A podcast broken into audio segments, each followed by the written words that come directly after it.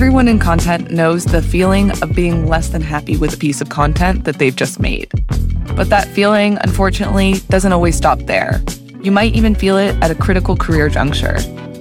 Enter Perfectly Content, the podcast. I'm your host, Adri Smith, content strategist at Foleon.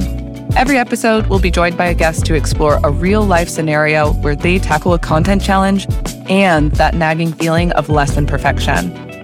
We'll hear about impactful content, stronger strategies, and more inspiring brands so that we can all become a little more perfect and more content.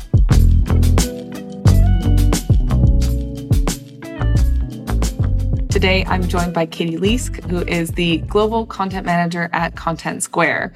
I'm really excited to have Katie on today. She comes from an agency background as a content manager, which is not unusual for a lot of people working in heads of content roles now or global roles for content marketing. It gives you a lot of varied experience, which I'm sure she's going to fill you in on. But also the way that I actually found Katie uh, was that she creates a content roundup called To My Heart's Content. I can really recommend it. The last one, actually, you recommended a book, which I'm definitely going to read.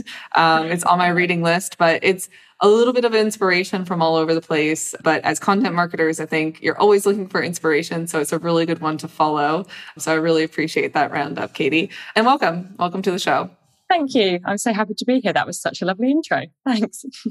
so, we always get started with a little bit of a background as to how you got into content marketing. So, number one, and then also a little bit about what you're currently doing at Content Square. So, if you could kind of take us along your journey into the content marketing space, that would be great. Yeah, so I um, am Katie, obviously. I am the global content manager at Content Square, uh, which is a digital intelligence provider. Uh, so we track trillions of digital interactions, um, turn them into intelligent recommendations that brands can use to improve their digital experiences. I'm actually the first person within a global content role here, uh, which means that I am in charge of setting and executing our global content strategy. And that includes absolutely everything from you know creating the tier one brand awareness and demand generation assets to working with the product team on buying guides to support the SDR and sales teams to writing editorial content which shouts about how incredible our clients are um, and showcasing some of the great things they're doing with the content square platform. So yeah it's a pretty varied and busy job role. Prior to that i spent four years at a global digital marketing agency called jellyfish as a senior content manager where I led the content strategy and content creation for clients like Clarins. Um, I worked on email marketing for Toyota um, and UGG. So a lot of really great experience in, in sort of different industries. And my experience gets more varied the further back I go. But in, in every role since university, I've always been writing and creating content because that's what I love to do. It's always been something that I did as, as a hobby, even from a young age, whether that was writing silly stories or poems for my parents to running a photography and lifestyle blog that I wrote and wrote and wrote on for years. So yeah, content has always been something that was definitely on the cards career wise for me that also uh, resonates a lot with me because I do think that the creative side of it is really satisfying. And if you can turn that into a career, I think, and it's something that you really enjoy, then it can be a really good fit like that.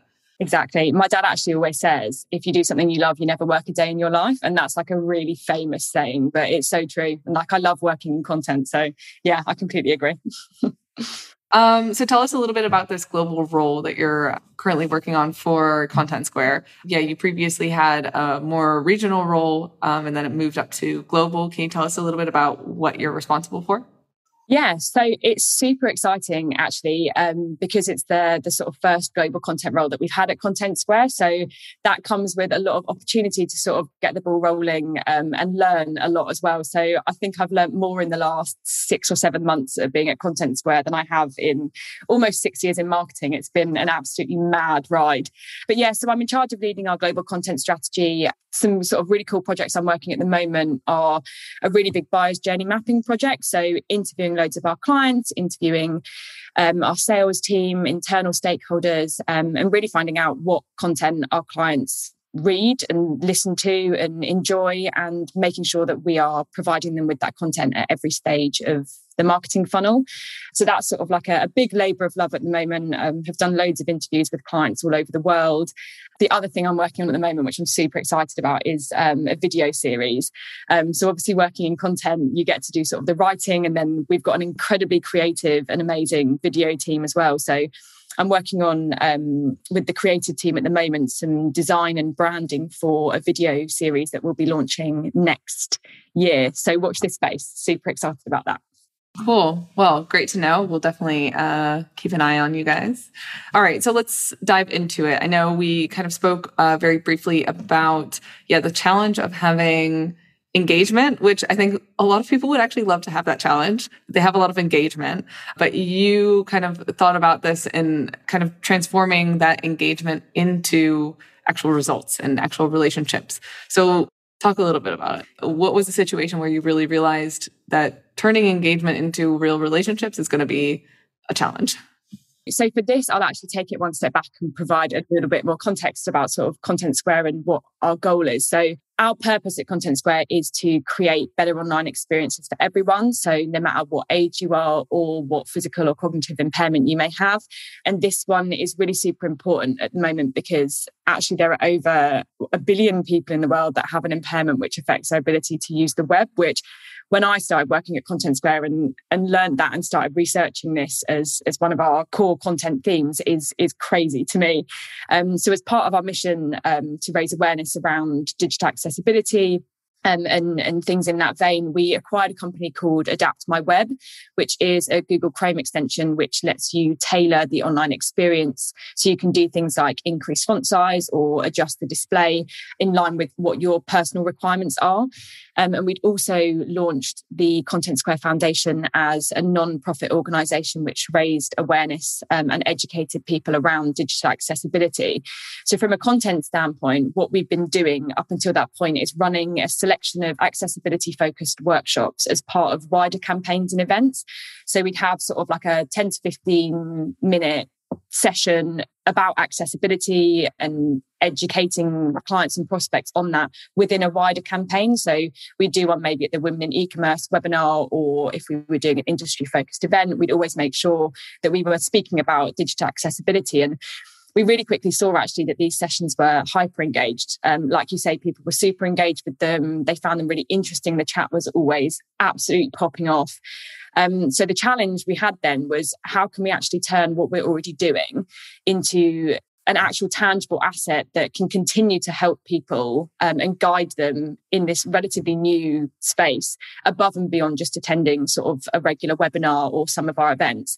And how could we tap into the interest that we knew was there and actually help to drive positive change with things like digital accessibility, it's it's something that's so often overlooked as sort of people get really cool and creative with their online experiences and you know the power of the internet and creativity is expanding and growing at an, an alarming and incredible rate. But actually quite a lot of the experiences that are being created are just they're just not accessible.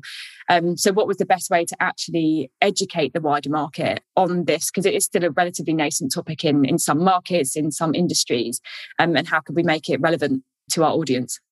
Yeah, so I guess here it's really about in content marketing, we're always talking about like adding value. And I think, you know, one session that's super engaging might add value indeed, but this is really about the the follow through of continuously adding value and thus doing exactly what content marketing is intending to do, which is create mm-hmm. relationships with your target audience. So that's kind of the the, the crux of the issue here. So, so for you, what is really the the solution to this particular problem? Great question. So our goal, obviously, overarching was just to to educate and raise awareness of accessibility and really hammer home how this affects millions of people every day. But also, as I said, like we wanted to provide something that they could refer back to, something that they could even share with family and friends, something that was a really tangible asset that that did drive positive change. So we did a lot of brainstorming uh, with our internal team and, and various stakeholders. Um, and we decided to put together this digital accessibility handbook, which would be our hero content asset. And the idea behind this was it would be like a long form research and educational piece, which covered everything from the prevalence of the problem to information on what the various impairments are, um, how they affect people. And we really wanted to make it as actionable as possible. So we straight away knew that we wanted to put in a range of things that brands could take away to ensure that their online experience was was more accessible. So that was a sort of hero content asset. And then we also planned to deliver a range of supporting blogs, webinars, um, email nurture campaigns, and sort of other content derivatives like checklists um, and stuff like that as part of the, the wider accessibility campaign. So I used research from the foundation. I used research from the people that had been running our accessibility workshops up until then did a lot of my own research, spent a lot of time just reading about and understanding the problem, um, and started putting together a framework of what that hero asset would actually look like. But at Content Square, we're really all about sort of the human understanding and the human experiences and really finding out what makes people click online, what content they engage with, what they don't, what's frustrating them, what needs changing to give them like the really seamless customer journey that people are expecting. So straight away, I knew that we wanted to move away from just providing stats and facts about disabilities and instead really giving a voice to the people it was directly affecting and really humanizing that experience. So, one of the first things I did was actually interview a range of people who were affected by inaccessible websites. So, people who had motor impairments or ADHD or vision impairments, and made sure that we shared their voices and used their experiences to, to add weight to the piece. And sort of throughout the hero content asset now it's now it's finalized. We focused really heavily on turning these numbers and stats into something that was actually tangible and relevant. So the content piece actually starts with a metaphor about trying to eat soup with chopsticks. And that was actually an idea that came to me at 3 a.m in the middle of the night. And it's one of the only times i think that 3 a.m thought actually sounded better in the morning. So yeah, sort of throughout it, we just made sure that we humanized it at every every stage, gave voices to the people that it really affected. But we also decided that we wanted to take it one step further and drive a real emotional connection. It's great to tell people and educate them, but there's nothing like actually putting them in in the shoes. And luckily, we had the resources in house to be able to put together an interactive landing page where users could actually click around on the site and see how these impairments can actually affect someone. So, with someone that has a vision impairment, what a website might actually look like to them if if the search engine functionality is is not accessible. So it was a it was a real labour of love, um, and we put a lot of effort and and time and resources and, and research and heart behind it. Yeah, well, I think that's where you get good content, and I think also thinking about well, content piece, it's a hero piece, right? Um, not just in kind of what text is going to go in or what images are going to go in, but actually the real experience of the reader going through that. So, what kind of analogies do they need in order to make sense of this issue? I think that's the real powerful stuff here. And I think doesn't always come intuitively, let's just say. So, you already kind of like outlined exactly the kinds of content that needed to go in there. Were there some practical steps that, yeah, needed to to happen in order in order to make this a success? Yeah, I mean, for us, it's always just making sure that the the demand generation leads are bought in early on, and they know that it, they're and also you know the sales team making sure that when they are speaking to people quite a lot of what we do isn't isn't sales orientated. It is genuine awareness. Like this is one of our core beliefs that the internet should be accessible to everyone. Like the content square foundation is a non-profit organization um, but also if people did want to have that conversation about sort of using our platform and our tools um, and our expertise to help guide them within their sort of accessibility journeys just making sure that the sales team knew sort of the conversations they could have and equipping them with the insights and the information to, to have those conversations and, and help people as best they could. And practical steps are really just ensuring that we kept people involved, you know, uh, at every stage worked closely with Marion, who heads up the, the Content Square Foundation. She looked over all of the content that we produced and made, we just made sure that with her expertise within the digital accessibility market, it was definitely speaking to the right people. We had all of the right statistics in there and, and we just dealt with the subject with sensitivity and, and compassion really. So yeah, in terms of making it a, making it a success, I'd, I'd say it was definitely, definitely a teamwork thing and just making sure that everyone was involved uh, at every stage. So when the final asset came out, people knew what to do with it, knew how to speak about it, and were enabled to, to use it in the best way possible. Well, that's good advice because I do think that you can get very caught up in making the actual content piece itself. And there are a lot of moving pieces, exactly like you described. So tying everyone in to make sure that they know how to talk about it and they know what it needs to be connected to as well in their own competencies. That's, yeah, a step that can easily be uh, kind of missed out. So good that you already caught that. Yeah, I mean, it's one of those things it's easier to say and actually to execute is always a lot difficult. And, you know, we're a big global company. We've got teams in so many regions. Like there's always hiccups along the way. Um, and I know like this, this was the first big global campaign that I actually worked on. Um, it was the first hero content asset I wrote. I think it was in my first month of starting at Content Square. So, especially for me, it was like a really big learning curve of, of, of working with people. And it's just something that we're going to be working on a lot closer together as we move forward. So, sort of taking the learnings from, from this piece, which there were definitely a lot, and there was definitely some things that we could do better. But yeah, just taking them and, and making sure that when we do another global campaign in the future, it's, it's, it's even better and more efficient good that you're always uh, constantly optimizing. So let's talk a little bit about numbers. So I know, um, yeah, you said that this was your most successful ebook yet. So I'd love to hear about your numbers and the results that this kind of brought in for you. Yeah. So as you mentioned, this was actually, we got the highest amount of downloads that we've ever had within 24 hours. And you would have to push me to find out the exact numbers. I definitely should have found those before the call, but it took off really, really well. We got really great feedback from, from the industry and our clients. We had multiple people that actually did suffer from these disabilities get in touch and thank us for creating something that was, was so sensitive and, and educational um, about their own life experiences. So it's obviously one of those campaigns that because it's one of our core themes at Content Square, digital accessibility is something that isn't sort of one and done. So in terms of post campaign analysis or like final numbers, it's always on like we're going to continue launching this globally. So we initially launched within Northern Europe and sort of soft launched in the US, but we work in loads of other regions, as I mentioned. So those regions sometimes aren't quite ready for these sorts of conversations yet, but they will be soon if we continue nurturing them and sort of starting these conversations around digital accessibility. So it's a campaign that we did launch in June, July this year.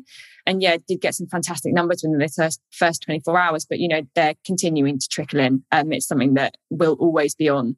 Um, and as a business, it's it's a theme that we're consistently going to be providing education and, and resources on, and we'll bring it back and use it again when there's disability awareness days um, and bake sort of what we taught people into into everything we do.